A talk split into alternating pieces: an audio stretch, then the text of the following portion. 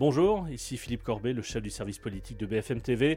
Nous venons d'enregistrer avec Amandine Atalaya un épisode sur euh, la composition du nouveau gouvernement qui a été annoncé ce soir, puisque nous sommes le vendredi 20 mai. Il est euh, un peu moins de, 21h et nous avons enregistré cet épisode en nous échappant du plateau quelques minutes où, nous sommes en édition spéciale depuis plusieurs heures et pour encore quelques heures. Donc voici cet épisode sur les, grandes leçons politiques qu'on peut dessiner de cette composition du premier gouvernement Borne.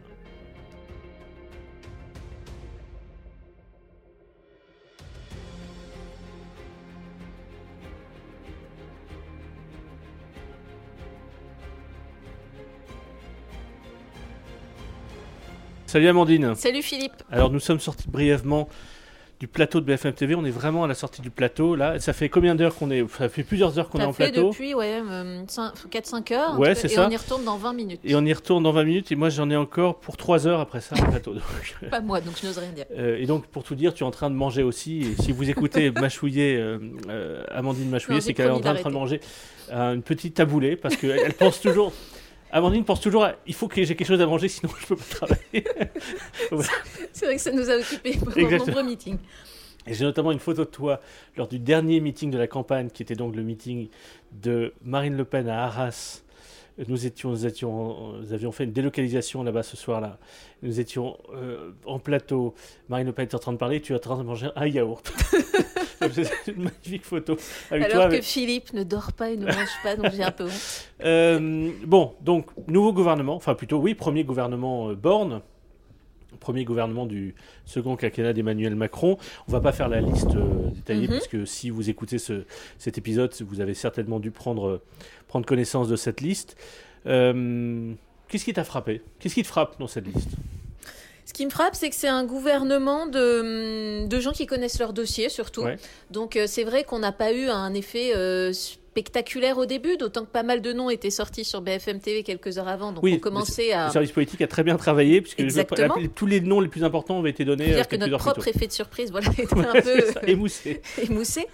Euh, donc, euh, je me suis dit euh, que c'était ouais, un gouvernement de bosseurs qui connaissaient leur dossier, qui allait pouvoir se mettre directement au travail, mais que Emmanuel Macron n'avait pas décroché cette fois, ou pas souhaité décrocher d'ailleurs, de star de la politique, et puis qu'Emmanuel Macron avait prêté une grande attention, plus que d'autres fois peut-être, aux équilibres politiques de ce gouvernement, et que c'était vraiment très marqué sur un partage entre, disons, des postes plutôt régaliens à droite, euh, des postes peut-être un peu plus sociaux à gauche. Mhm. Euh, il y a davantage de recrues, euh, cela dit, qui viennent de la droite. on peut citer par exemple Damien Abad, qui est quand même une prise de guerre, le patron des députés LR qui venait d'être de, de, quitter son poste. Christophe Béchu, qui est un proche aussi d'Édouard Philippe. Euh, Catherine Colonna, ministre des Affaires étrangères, qui elle aussi est une chiracienne. Euh, il y a moins euh, de personnalités mm. qui viennent de, de la gauche dans ce nouveau gouvernement d'Emmanuel Macron. Du PS, ou, personne du PS. À moins que Papendiaï, puisqu'on en reparlera tout à l'heure, à moins que Papendiaï ait été membre du PS, mais je crois pas. En tout cas, il n'y a pas de, aucune personnalité venant élue maire du PS, mm. comme, on, comme on avait pu l'imaginer. Et, comme, mm. et d'ailleurs, on sait que des élus socialistes ont été approchés peut-être pas ces dernières heures, mais ont été approchés ces derniers mois. D'ailleurs, on peut noter que François Rebsamen, maire de Dijon, n'est pas là non plus. Tout à fait. Et qu'à droite, Eric Woerth ou d'autres ne sont pas là non plus, qui pourtant avaient pris euh, le parti d'Emmanuel Macron. Et puis ce qui m'a surpris, c'est qu'on avait quand même, enfin Emmanuel Macron lui-même avait énormément parlé hum, d'écologie. Donc je dois dire que je m'attendais à ce qu'il ait trouvé euh, quelqu'un qui ait une incarnation forte pour les Français. Et en fait, Emmanuel... Agnès Pannier-Runacher et Amélie Montchalin, tu veux dire. Voilà. Et en fait, Emmanuel Macron, il a choisi, euh, là aussi, hein, ce sont deux grosses euh, bosseuses, deux techniciennes, euh, qui étaient déjà dans le gouvernement auparavant. Et donc, il prend des visages qui ont le défaut d'être un peu fades pour les Français, qui ont la qualité de pouvoir mettre les mains dans le cambouis et travailler très rapidement. Mais là aussi, c'est Emmanuel Macron qui va fixer la feuille de route. Et c'est ce qu'on se dit pour beaucoup de, de postes, en fait. C'est-à-dire qu'il a des gens qui sont loyaux, qui ont de l'expérience, euh, mais euh, sur lesquels il aura la main assez facilement. Et on voit mal quelqu'un, et tant mieux, dans les médias, aller le contredire ou aller apporter une nuance. Ou, euh, parmi ces ministres-là. Parmi ces ministres. Mais d'ailleurs, c'est une question que je me pose, c'est pas une affirmation, mais puisqu'on sait que ces deux ministres, Amélie, de qui, pardon, Amélie de Montchalin, qui sera en charge de la transition écologique et la cohésion des territoires, ce sera notamment toutes les questions liées à l'effet qu'à la transition écologique sur le logement, les transports, etc. Et par ailleurs, plus, basse dans la hiérarchie gouvernementale euh, protocolaire, euh, Agnès Pannier-Runacher, qui est en charge de la transition énergétique, c'est-à-dire euh, les questions liées à l'énergie, les investissements énergétiques, le nucléaire, les, renouvelables, etc.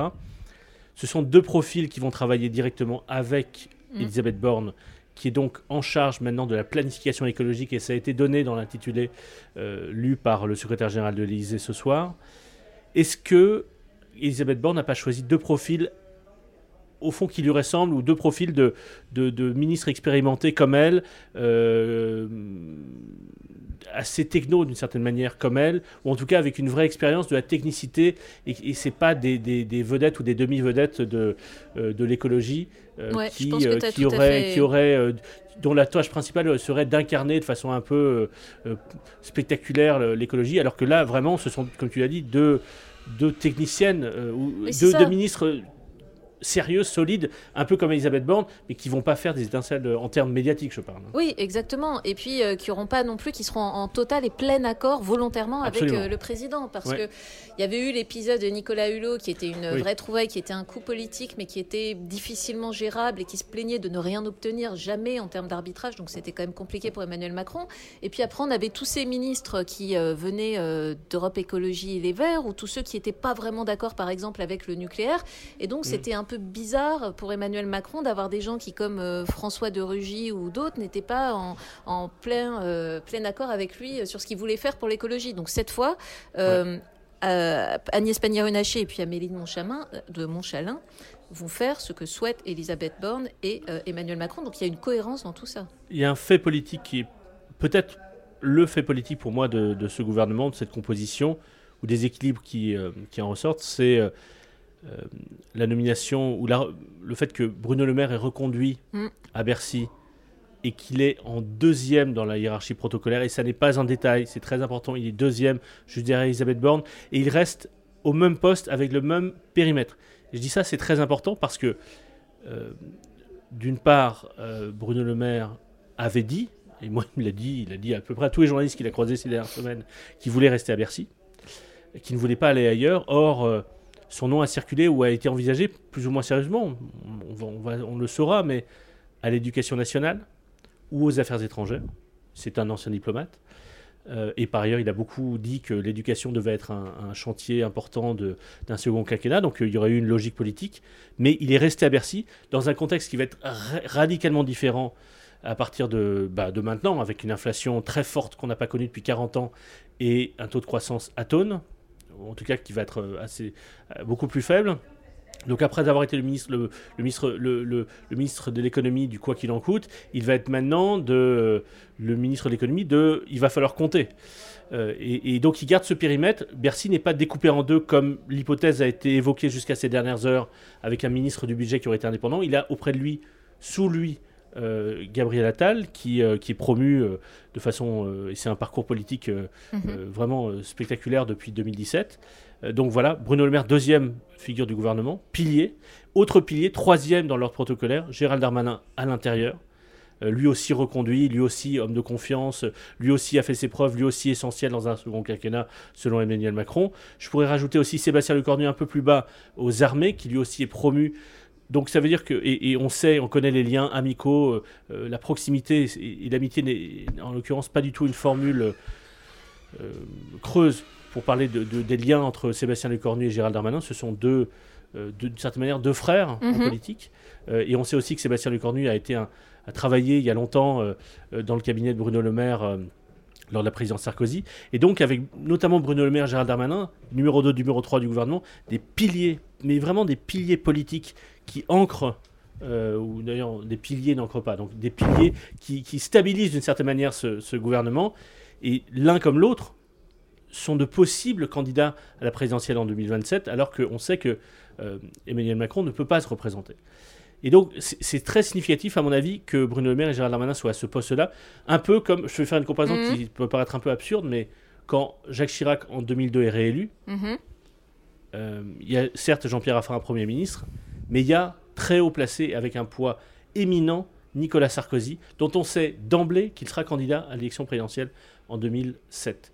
je ne pense pas que Bruno Le Maire et Gérald Darmanin mènent la même stratégie cette, cette fois-ci que Nicolas Sarkozy le, le faisait en 2002, mais il y a quelque chose autour de ça, du poids politique ils sont incontournables je me suis dit pareil. Et Gérald Darmanin, et, l'un comme l'autre, et notamment Bruno Maire a réussi à imposer de rester à Bercy dans le même périmètre, et c'est une victoire politique très nette pour Bruno, Bruno oui, Maire. il a renforcé ces trois-là, qui en plus se connaissent et qui ne sont pas certes un clan, mais qui sont une équipe, et une équipe forte, et une équipe qui peut peser pour la suite. Et il a fait passer avant, euh, avec eux, son choix de, un, la continuité, et deux, d'avoir un ancrage politique fort à droite aussi pour ce, ce nouveau quinquennat euh, sur les postes clés que sont euh, l'intérieur et l'économie notamment. Euh, avant justement des complications politiques potentielles. Parce que il faut se souvenir, par exemple, Gérald Darmanin, euh, lors des régionales, qui était quand même un, très proche de Xavier Bertrand, il y avait eu toute une scène à l'Élysée où il s'était accroché avec Éric Dupont-Moretti parce que Gérald Darmanin, à l'époque, disait que euh, Xavier Bertrand, bah, lui, il gagnait des élections, les régionales en l'occurrence, qu'il avait fait du bon boulot, meilleur que Éric Dupont-Moretti, qui était aussi sur la liste régionale pour, pour la majorité. Et donc, il avait été soupçonné à ce moment-là de déloyauté mmh. et de faire des caprices c'est de tordre un peu le bras du président. Donc tout ça pour dire que Emmanuel Macron est quand même d'accord pour continuer de travailler avec euh, des hommes qui ont un sacré caractère, mais dont il a besoin euh, politiquement. Et donc c'est un équilibre subtil où il fait avec des profils comme ça. Euh, Bruno Le Maire, il n'a pas forcément non plus Emmanuel Macron une affinité personnelle incroyable avec Bruno Le Maire, c'est le moins qu'on puisse dire. Et puis par ailleurs, il est indépendant d'une certaine manière, Bruno Le Maire. Il est dedans, il est, loyal, mais en même temps, il est indépendant. Il, il a sa propre légitimité politique. Tout à fait ce que respecte Emmanuel Macron. Et qui, en parallèle, euh, récompense aussi euh, dans son écurie des fidèles qui, pour le coup, lui doivent tout, comme Gabriel Attal, qui, en effet, prend euh, ce poste du budget à 23 ans, ce qui est un exploit et la suite. Non, pas 23 ans. À 33, ans. Oh là, je le rajeunis beaucoup, à 33 ans. ce qui reste un exploit, même à 33 ans, et qui présage pour lui d'un avenir politique certainement très costaud. Au passage, puisque Bruno Le Maire et Gérald Darmanin sont renforcés avec cette euh, nomination, enfin, ou plutôt cette confirmation, il y a un perdant implicitement, c'est Édouard Philippe. Mhm. Est-ce que finalement un, ministère lui a été proposé, comme certains l'ont pensé, le ministère des Affaires étrangères? Est-ce qu'il, est-ce que, et, si ça a été proposé, pourquoi l'a-t-il refusé? Ou est-ce qu'il n'y a pas eu de proposition à Édouard Philippe? En tout cas, Édouard Philippe, qui lui aussi pense à 2027, se prépare, travaille, qui n'est pas candidat aux législatives. Il aura des candidats horizon qui seront dans la majorité, mais enfin dans la majorité, euh, euh, si, si euh, Emmanuel Macron obtient une majorité à l'Assemblée, il y aura des députés horizon.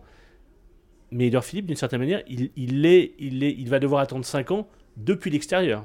Mhm. Quand deux de ses rivaux potentiels, Bruno Le Maire et Gérard Darmanin, sont non seulement à l'intérieur, mais sont pour un temps donné, peut-être peut-être pas 5 ans, mais en tout cas les 2-3 prochaines années, numéro 2 numéro 3 du gouvernement. Complètement. Là où Edouard Philippe n'a qu'un proche dans ce gouvernement, qui, est Christophe, Béchu. Et qui est, euh, qui est des ministres délégués euh, aux collectivités territoriales. Christophe Béchu, qui est maire d'Angers. Donc ça, ça moi, pour moi, c'est le fait... Euh, donc l'écologie, on en a parlé. les piliers, Bruno Le Maire, Gérald Darmanin, qui... Oui, c'est ça, qui... qui je dirais pas qui, qui, contrebalance, mais il y a un peu de ça, comme la nomination d'Elisabeth Borne, mhm. femme plutôt de gauche, euh, et, plutôt techno que politique euh, à Matignon. Voilà, euh, elle, techno de gauche à Matignon, eux, politique de droite, numéro 2, numéro 3. Bon. et puis l'autre, la, surprise, en tout cas le nom que, dont on n'avait pas entendu parler ce matin encore, et, mm. et c'est BFM TV qui l'a révélé dans l'après-midi, euh, au ministère de l'Éducation nationale, dont on savait que ce serait un, choix important, puisque euh, le candidat Macron a évoqué une réforme de la rémunération des enseignants, notamment, qui, est potentiellement explosive. Vraiment une surprise. Une personnalité qui n'est pas une personnalité politique, qui est un intellectuel, qui, est, euh, qui était ou qui, est ou qui était jusqu'à présent le directeur du musée de l'immigration de la Porte Dorée à Paris, qui est un intellectuel euh, qui a beaucoup travaillé sur les questions euh, raciales, de discrimination, et qui a écrit un livre qui s'appelle La condition noire. C'est Pape Ndiaye qui remplace Jean-Michel Blanquer. Et là, c'est un peu. C'est sur les. Enfin, c'est euh, c'est une surprise en soi, mais pour remplacer Jean-Michel Blanquer, c'est. Enfin, il pense radical. Enfin, en tout cas c'est pas du tout la même ligne, c'est même pas, même pas du tout la même vision de la société que Jean-Michel Blanquer. Alors j'avoue que ça reste un mystère ce choix du président pour moi à, à tous les niveaux. D'abord parce que c'est pas euh, du tout dans la Dans la même catégorie que les autres noms qui étaient envisagés normalement pour ce poste, euh, on avait entendu parler de pourquoi pas Bruno Le Maire, euh, pourquoi pas Gabriel Attal, enfin des gens qui étaient voilà sur la ligne du président. Et là, on a quelqu'un qui détonne complètement, qui est, alors ça c'est une évidence, à l'opposé certainement idéologiquement de Jean-Michel euh, Blanquer, en tout cas dans sur le combat culturel dans autour le combat des questions culturel, voilà, même s'il ne faut pas euh, du tout caricaturer ses propos, qui réfléchit en tout cas différemment euh, sur aujourd'hui des, des, débats sociétaux qui ont cours en, en, France comme aux États-Unis. C'est-à-dire que Jean-Michel Blanquer dénonce, a dénoncé ce qu'il appelait l'islamo-gauchisme et le wokisme, et Papendia a répondu c'est un concept déjà qui n'existe pas, l'islamo-gauchisme, qui n'a pas envahi les universités et il ne se, définit pas comme woke non plus. Oui, et d'une certaine manière, il, il, il, il, semble il est non pas le. J'ai dit le contrepoint tout à l'heure en plateau, quelqu'un m'a envoyé un message pour dire que c'était plutôt un coup de poing à Blanquer. C'est-à-dire que, d'une certaine manière, il est la réponse à ça. Il est un chercheur en sciences sociales qui a travaillé aux États-Unis. C'est exactement ce que dénonce Jean-Michel Blanquer. Comme, comme, au fond, il dénonce exactement ça. C'est l'influence d'une approche venue des États-Unis des sciences sociales dans les universités pour aborder de façon différente les questions et, l'ambition universaliste française. Mais ma question, ça reste pourquoi euh, je, Pourquoi Emmanuel Macron prend un risque avec quelqu'un qui n'a pas d'expérience, qui connaît pas très bien le dossier, qui a des réformes difficiles à mener et dont il ne partage pas forcément euh, les idées? Et c'est là où moi je pense, avec une... je suis pas d'accord avec, euh, tout avec tout le monde tout à l'heure en plateau, puisque au fond effectivement, il ne partage probablement pas l'ensemble des idées de Papendiaï, mais je pense qu'il ne partageait pas non plus totalement les mmh. idées de Jean-Michel mmh. Blanquer. Et, et, le combat le combat idéologique, au bon sens du terme, mais combat d'idées qui a été mené par Jean-Michel Blanquer depuis un an et demi, deux ans. Depuis en gros la mort de George Floyd. Euh, cette idée au fond que euh, la République française, l'idéal républicain, serait menacé par une approche différente de la question universaliste, qui euh, intégrerait davantage les discriminations raciales, qui regarderait les questions liées à, au, aux discriminations raciales de façon plus active. C'est-à-dire, notamment, Papien Ndiaye a dit dans le New York Times en, 2020, racontait comment son expérience, lui, de chercheur français noir, arrivant, d'homme noir, chercheur, arrivant aux États-Unis, euh, pour, pour, faire ses études, en tout cas pour travailler dans une université, son approche a totalement changé par l'expérience américaine. Où l'idée, au fond, ce qu'on appelle aux États-Unis, on connaît tous les deux aux États-Unis, l'idée d'être colorblind, c'est-à-dire de ne plus voir les différences liées à la couleur de peau sont perçues aujourd'hui comme une forme de négation de discrimination raciale. Je, vais caricaturer, mais les Américains disent dire de quelqu'un dire je ne vois pas les différences, je ne fais pas la différence entre un homme blanc et un homme noir, je ne vois pas la couleur de peau, c'est nier au fond la spécificité, la singularité et la diversité de la société. Et au fond, il faut prendre en compte ces différences, prendre en compte cette diversité pour pouvoir lutter contre la discrimination. Je, caricature façon vraiment à gros traits pour que pour être compréhensible, il y a des nuances beaucoup plus subtiles que ça. Mhm. Mais au fond, c'est une approche différente. C'est-à-dire que quand l'universalisme version Jean-Michel Blanquer ne voit aucune différence a la couleur de peau, Papiendiaï ou, ou ceux qui défendent une approche peut-être plus américaines, disent mais si, il y a des différences, il y a couleur de peau. Et être noir, et c'était l'objet de son livre. Donc toi, tu penses qu'Emmanuel Macron est quand même convaincu aussi Non, je pense que, je pense que l'idée au fond que, défend Papendiaï de la condition noire, mais qui au fond l'idée aussi euh, qui est défendue par d'autres chercheurs euh, euh, en France et à l'étranger, c'est de dire que l'expérience de la, ce qu'il appelait la condition noire, et en parler et travailler dessus et reconnaître la richesse de cette expérience-là et de cette identité-là. Enrichit l'ambition universaliste française. Je dis pas que, Jean, euh, que, que, Emmanuel Macron est, d'accord forcément avec ça. On ne sait pas, il faudra lui poser la question. Mais je pense qu'il n'est pas, il est, il, je pense que Emmanuel Macron n'était pas totalement à l'aise avec le combat culturel que menait Emmanuel Macron.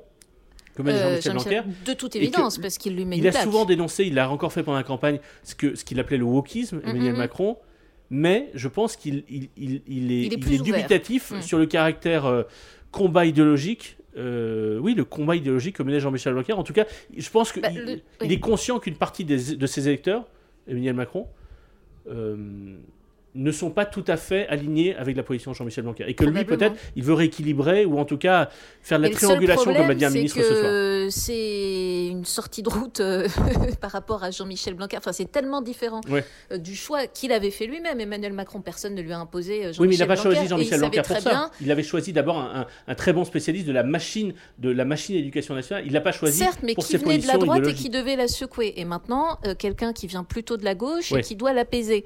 Et donc, c'est simplement tellement différent. Enfin, je, je c'est juste dans cette droite ligne de parfois Emmanuel Macron qui euh, va à rebours euh, complètement de ce qu'il avait pu dire auparavant. Ça s'applique à plusieurs dossiers. Le nucléaire, il a quand même évolué euh, et changé d'avis. le voile, il dit parfois un peu tout et son contraire, y compris récemment. donc c'est juste qu'on est parfois un peu perdu sur la Enfin, sur les profondes convictions, en tout cas, d'Emmanuel Macron et ce qui guide, ce qui guide ses choix. Est-ce que Papendiaï serait ministre de l'Éducation nationale aujourd'hui si Jean-Luc Mélenchon n'avait pas fait ce score aussi important à la présidentielle, troisième avec euh, euh juste talonné Marine Le Pen, il n'est pas loin de la qualification au second tour. Il a réussi depuis la présidentielle à construire une alliance politique à gauche qui est un fait politique important et il est possible, voire probable, que les Insoumis soient le premier groupe d'opposition à l'Assemblée nationale. Est-ce que je ne dis pas que Papendia est insoumis, mais est-ce que c'est pas aussi une réponse à ça? C'est-à-dire que ce que porte euh, euh, Jean-Yves Mélenchon, c'est une question sociale, mais c'est aussi une approche différente qui existe dans la jeunesse française, et pas seulement dans, des, euh, mmh. dans, un, dans un, vote communautaire, mais aussi une jeunesse française qui a une approche différente. Jean-Michel Blanquer dirait peut-être américaine, de ces questions-là. Si, bien sûr, tu as complètement raison. C'est forcément une réponse euh, à, ce fort score qu'a fait euh, Jean-Luc Mélenchon. Et c'est d'ailleurs une réponse bien plus symbolique que celle qu'il fait euh, sur l'écologie, où il choisit des techniciens. Et donc, ça passe inaperçu parce que les Français s'en rendront pas réellement compte. Alors que là, Papendia, on n'a pas fini d'en parler. Après, le problème, c'est que le message et le symbole, ils sont très forts, ça, on est d'accord dans les faits, qu'est-ce qu'il va pouvoir faire ou dire ou changer Papendiaï? Parce que c'est pas réellement ce qu'on lui demande de, parler euh, de, ses travaux de recherche euh, sur la société aux États-Unis ou en France. On lui demande quand même de gérer un ministère difficile et de faire des réformes. Donc simplement dans les faits, comment ça se traduira ce message qu'Emmanuel Macron veut envoyer à la gauche Je ne vois pas très bien.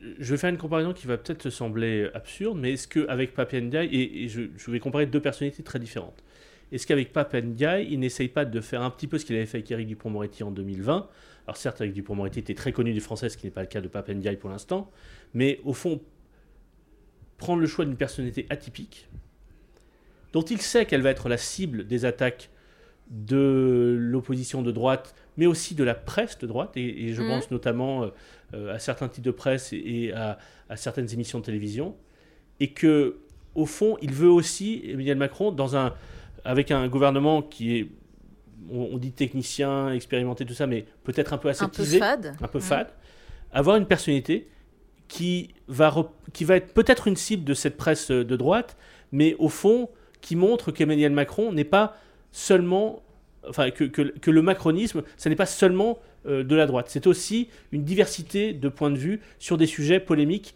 et des sujets qui divisent la société française. Tu as raison, l'objectif est certainement celui-ci. Le problème, c'est que Papendiaï, c'est pas Éric Dupont-Moretti, qu'il a peut-être pas ni l'expérience, ni... Euh, l'habileté euh, de réponse, on verra, hein, je, on ne peut pas préjuger, mais euh, dans les interviews, que ça va être vraiment euh, très compliqué, des choses trappent sans cesse, et qu'il va falloir qu'il soit très performant pour ne pas être grillé, ce ministre, et déstabilisé en quelques semaines, parce qu'il va subir des attaques. Enfin, on a vu la violence aujourd'hui des mots tout de suite d'Éric Zemmour et consorts.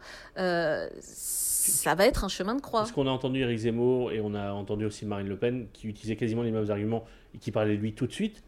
Est-ce que c'est une manière aussi de réactiver une sorte de combat culturel sur ces questions-là? Bien sûr, parce que eux, ça les arrange. Enfin, eux, de dépeindre. Non, mais de la part d'Emmanuel Macron, de réactiver un combat culturel euh, ah. face à Marine Le Pen et Éric Zemmour. Enfin, je veux dire, d'une certaine manière, que de, de remettre ces sujets-là sur le devant de la scène. Oui, qu'on ne soit pas uniquement sur des dossiers euh, économiques, et techniques, euh, techniques et concrets, et qui est en effet. Oui, probablement, parce qu'en plus, il n'a pas réussi à le faire pendant la campagne électorale, parce qu'on sait qu'il est beaucoup sur le combat d'idées, sur les valeurs, et, et à part dire que la vision d'Éric Zemmour, c'était trop pessimiste et que ça n'était pas universaliste. Et...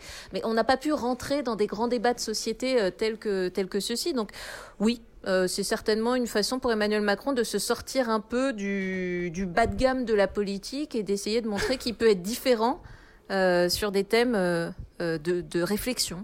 Bon, Amandine, je crois qu'on va arrêter là.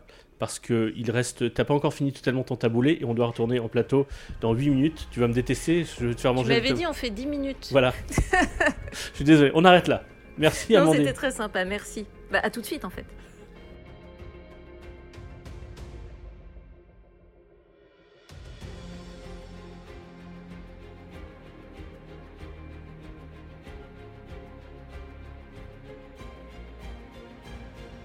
Merci d'avoir écouté cet épisode et on se retrouve dans quelques jours.